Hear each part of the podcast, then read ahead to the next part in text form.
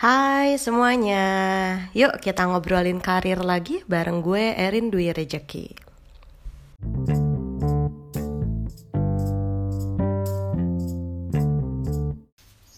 Thank you banget buat yang kemarin udah submit pertanyaan lewat Twitter gue. Um, walaupun pertanyaannya nggak relevan sama interview hacks, tapi sebenarnya ini um, masih relevan juga sama um, karir talk ya. Jadi ini mau coba gue bahas um, pertanyaan dari mereka, siapa tahu berguna juga buat yang lain yang pengen tahu gitu. Ini ada salah satu listener yang nanya ke gue tentang gimana sih cara deteksi kalau ada kandidat yang berbohong. Nah, ini dia ngasih ke gue ada study case. ada dua, ada dua orang temennya dia yang dia tahu um, berbohong gitu ya, um, baik itu di CV-nya maupun juga tentang um, salary-nya. Itu mereka berbohong dan gimana caranya HR atau interviewer bisa ngedetect hal tersebut gitu ya. Kita bahas satu-satu ya. Di yang contoh yang kasus yang pertama dia bilang um, temennya itu um, sudah kerja di beberapa perusahaan tapi dia selalu gagal di probation. Probation kan biasanya tiga bulan ya standarnya. Nah terus karena um, di si si temennya ini khawatir kalau dicantumkan di CV itu. Dia cantumin memang bekerja di sana dan cuman kayak kurang dari tiga bulan atau kurang dari empat bulan itu bisa dapetin image yang negatif dari si um, recruiter yang baca. Dia put it as an intern instead gitu. Dia masukin bahwa itu adalah pengalaman internshipnya dia yang memang hanya tiga bulan di beberapa perusahaan tersebut. Padahal sebenarnya dia tidak uh, intern, dia sebenarnya pegawai yang tidak lolos probation. Nah akhirnya dia masuk nih ada perusahaan yang terakhir yang dia masukin sekarang, ternyata dia berhasil gitu um, probation lulus dan sekarang udah jadi karyawan permanen di perusahaan tersebut. Dia nanya gimana sih sebenarnya HR tuh ngedetect nggak sih, cari tahu nggak sih tentang hal tersebut dan konsekuensinya apa kalau ketahuan. Oke, okay um, sebagai sebagai sebagai rekruter gitu ya um, informasi yang kita dapatkan di CV si kandidat ya kita akan take it as it is gitu. Kita akan lihat ini sebagai apa yang dia tulis itu yang kita anggap itu yang dia cerminkan. Regardless dia bohong atau enggak. Karena sebenar-benarnya kami sebagai rekruter uh, mengharapkan ya ini uh, masalah bohong atau enggak itu kan um, individunya masing-masing ya. Mereka sadar nggak itu bohong? Mereka sadar nggak itu salah atau enggak? Gitu kan. Jadi um, ketika di saat um, proses CV-nya, kemudian di saat proses interview juga, kalau jawaban-jawabannya memang konsisten, ya kita anggap itu um, as it is gitu. Karena balik lagi ya untuk ngedetect kebohongan kalau cuma lewat interview itu impossible, unless bisa didapetin sama um, beberapa data pendukung. Contoh yang pertama adalah data pendukung bisa um, ketika kita minta dia untuk share sertifikat internshipnya, dia bisa nggak uh, men, me, me, me, apa ya me, apa, menyerahkan ya kan? Contohnya memberikan si um, sertifikat internshipnya. Kalau di perusahaan yang memang sangat strict terhadap um, dokumentasi sangat strict terhadap um, informasinya itu harus bisa di di di di, di dipertanggungjawabkan. Biasanya diminta tuh sertifikat intern sehingga ketika kita ketika kita lihat gitu kan ternyata nih orang nggak punya sertifikat intern atau nggak punya apa um, ya satu sisi bisa jadi rekruternya akan melihat go hal tersebut karena dia menilai si kandidatnya capable dan bisa melakukan pekerjaannya. Atau cara yang kedua juga bisa dilakukan reference check uh, cek background background check. Ini juga dilakukan oleh beberapa perusahaan yang sangat uh, me mengedepankan integritas. Jadi um, ada satu perusahaan um, gue pernah ngobrol sama salah satu perusahaan eh sama sama HR dari satu perusahaan asuransi gitu ya bahwa itu zero tolerance kan untuk masalah integritas. Jadi even untuk posisi yang sangat junior pun mereka akan melakukan um, reference check. Nah ini bisa dilakukan untuk melihat ya kan um, kesesuaian informasi yang disampaikan oleh si karyawan terhadap um, ketika mereka cek langsung ke organisasi yang perusahaan dia bekerja sebelumnya gitu. Caranya ngedeteknya seperti itu. Cuman problemnya kalau apalagi di perusahaan-perusahaan startup startup kecil hal-hal kayak gini nggak jadi meter apalagi buat di entry level ya. Karena sebenarnya untuk melakukan uh, background check apalagi pakai or pakai vendor untuk melakukan background check itu cukup uh, menyita waktu dan juga biaya. Jadi kadang-kadang ini terlupakan nih gitu. Mungkin di perusahaan yang even sekarang menerima temen lo itu di mereka melihat bahwa ah ini masih entry level ini kok gitu kan. Masih posisi junior. Jadi ya regardless lah um, apa yang terjadi di perusahaan-perusahaan sebelumnya yang penting dia bisa perform sekarang dengan benar di perusahaan dia itu yang paling utama itu yang paling matter gitu jadi hal-hal kayak gini bisa di wave di let go sama si perusahaan tersebut gitu. Cuman kalau nanti ternyata ketahuan konsekuensinya apa? Konsekuensinya jelas lah bisa dipecat. Gitu. Kenapa? Karena artinya informasi di awal yang dia sampaikan tidak sesuai, tidak relevan dengan apa yang dia sampaikan sebelumnya. I believe di beberapa di semua perusahaan itu biasanya suka ada tanda tangan um, bahwa betul apa yang saya declare itu sesuai apa yang terjadi gitu ya. Nah, kalau dia me, me apa istilahnya uh, tidak mengindahkan itu dan dan ada informasi yang tidak sesuai, konsekuensinya bisa dipecat kalau ketahuan. Itu untuk kasus yang pertama. Um, tapi sebenarnya yang matter kan apa yang dia deliver saat ini ya. Kalau ternyata dia bisa berhasil lolos di probation di perusahaan yang sekarang dan dia bisa deliver dengan baik, kayaknya itu yang yang dilihat utama. Beda sama perusahaan-perusahaan yang memang um, zero tolerance terhadap hal-hal seperti ini. Mereka udah udah benar-benar screen dari awal sebelum orang yang masuk untuk memastikan semua informasi yang semua informasi yang dia sampaikan itu udah tepat itu cara ngedeteksinya gitu. Tapi kalau perusahaannya uh, melihat ini bukan sesuatu yang meter gitu ya eh, nggak utama ya bisa jadi. Kayak kayak temen lo sekarang di perusahaan itu bisa masuk bisa lolos probation dan bisa menjadi karyawan permanen sampai sekarang. Cuman yang harus dia hati-hati adalah once um, ketahuan ya dia bisa dipecat itu konsekuensinya. Kemudian ada juga yang kedua nih masalah berbohong. Hmm, itu adalah case yang kedua dia cerita gini, temennya ini um, sering pindah-pindah perusahaan gitu ya, pindah-pindah perusahaan kayak cuman setahun pindah setahun pindah. Terus setiap kali dia uh, masuk ke tahapan offering, dia selalu mark up payslipnya. Wah ini dosa besar sih. mark up payslipnya untuk kayak 10 sampai 20% lebih tinggi dari currentnya dia supaya bisa mendapatkan offering yang lebih tinggi ini sebenarnya bahaya sih ini sebenarnya udah uh, masuk ke uh, pemalsuan dokumen. Dokum apalagi dokumen payslip itu kan cuman boleh dikeluarkan oleh HR perusahaan yang terkait ya.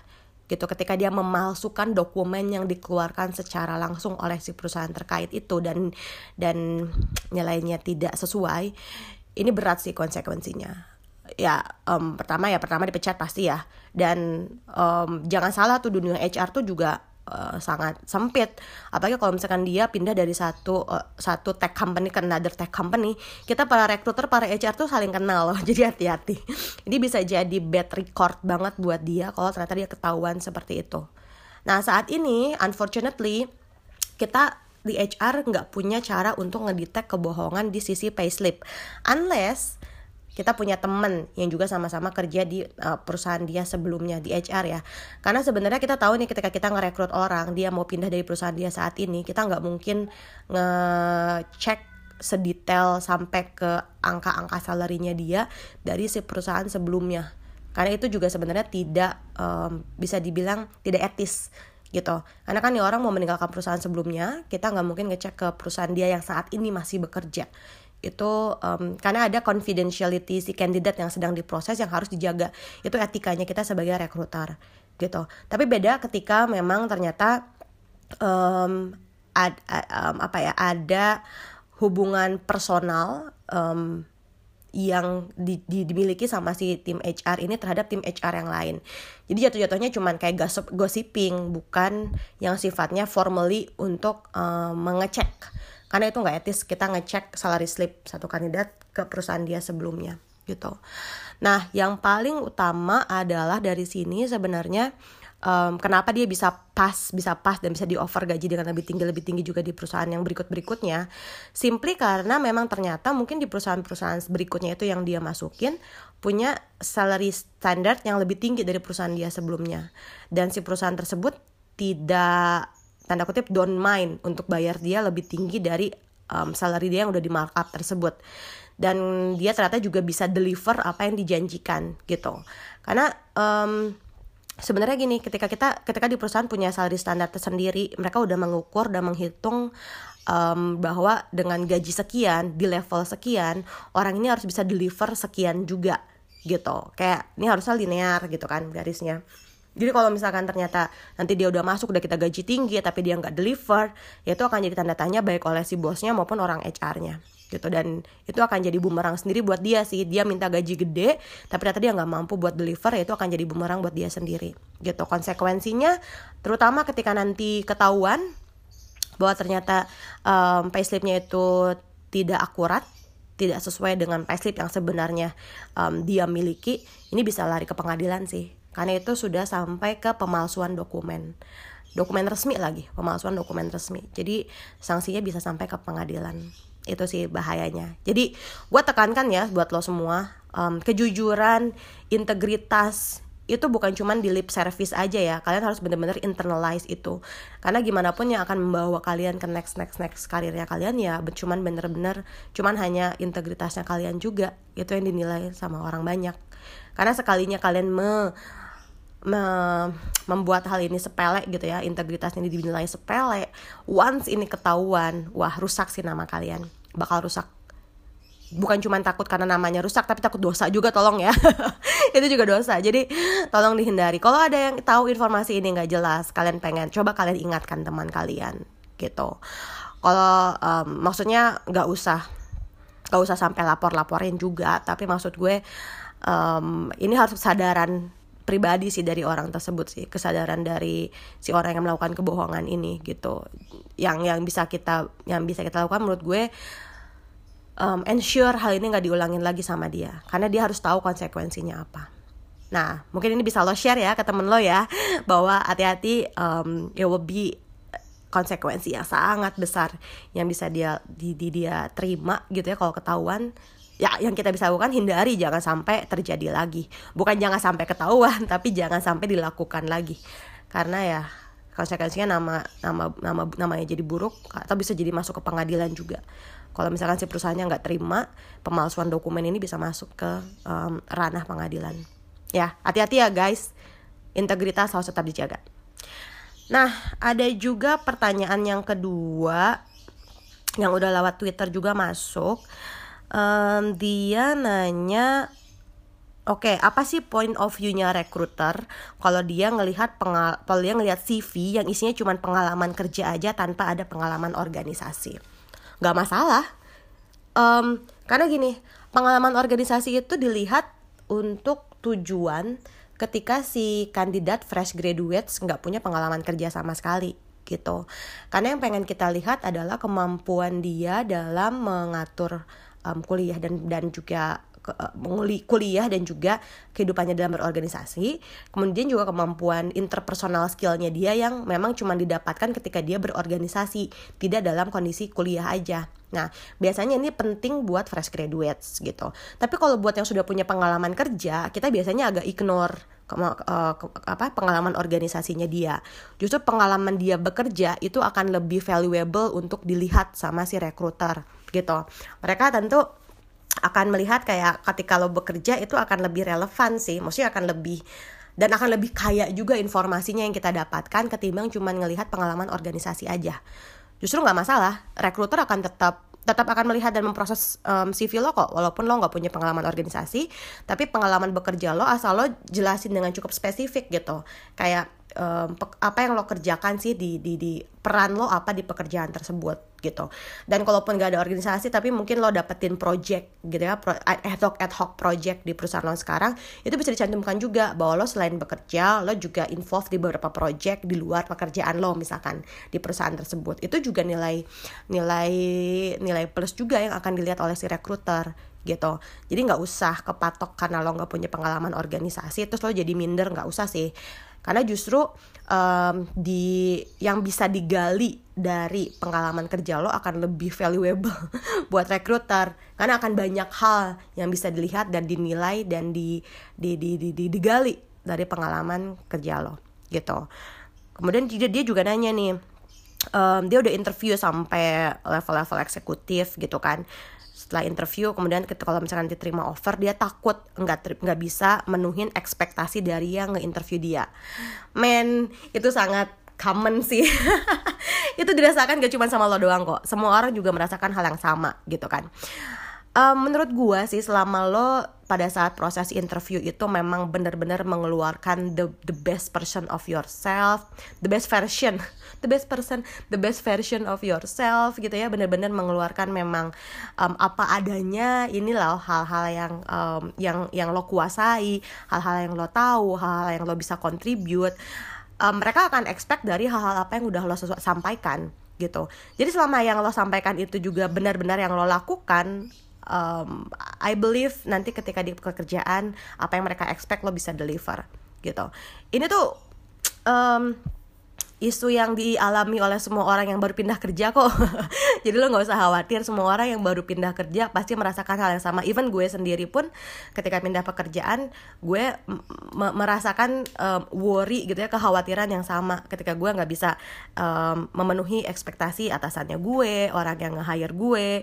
Gimana pas gue lihat ternyata peers gue lebih jago-jago gitu ya um, agak tiba-tiba minder. Tapi once you jump into the organization lu jump into the uh, pekerjaan pekerjaannya masalah-masalah yang muncul di pekerjaan lo um, itu bisa ngalir dengan sendirinya sih gitu. Karena menurut gue ketika ketika ketika orang-orang di perusahaan tersebut interview lo mereka sebenarnya ngelihat potensi. Mereka melihat bahwa lo akan bisa nih menghadapi masalah-masalah yang ada di perusahaan tersebut. Mereka melihat bahwa lo punya potensi untuk mengerjakan apa yang mereka expect lo bisa kerjakan gitu. Kalaupun ternyata lo nanti um, uh, ya ini jangan sampai ya gitu. Of course kita semua berharap lo bisa meet the expectation. Tapi kalau misalkan uh, pahit-pahitnya nih ternyata begitu lo masuk, lo dikasih kerjaan dan lain sebagainya ternyata nggak sesuai sama ekspektasi mereka, sebenarnya tugas mereka juga nih interviewer untuk mempersiapkan lo, untuk membimbing lo, nge-guide lo untuk bisa berhasil juga di, di di pekerjaan tersebut. Karena in a way, mereka yang ngebuka jalan, mereka yang nerima lo di perusahaan tersebut. Mereka harus ensure you will work your best gitu kan mereka harus ensure mereka bisa ngebantu lu untuk sukses juga lo nggak sendirian gitu karena ketika mereka nge-hire lu um, uh, mereka udah punya udah punya plan ya kan? Apa yang harus lo kerjakan dan apa yang harus lo capai. Dan nggak mungkin itu di put burdennya kalau ke diri lo sendiri mereka juga harus bantu. Karena ketika lo mereka ketika lo gagal berarti mereka juga sebagai rekrut sorry mereka sebagai hiring manager juga gagal dong. Berarti mereka nggak bisa meng hire orang yang paling pas dan paling sesuai untuk menjawab kebutuhannya mereka. Bener nggak?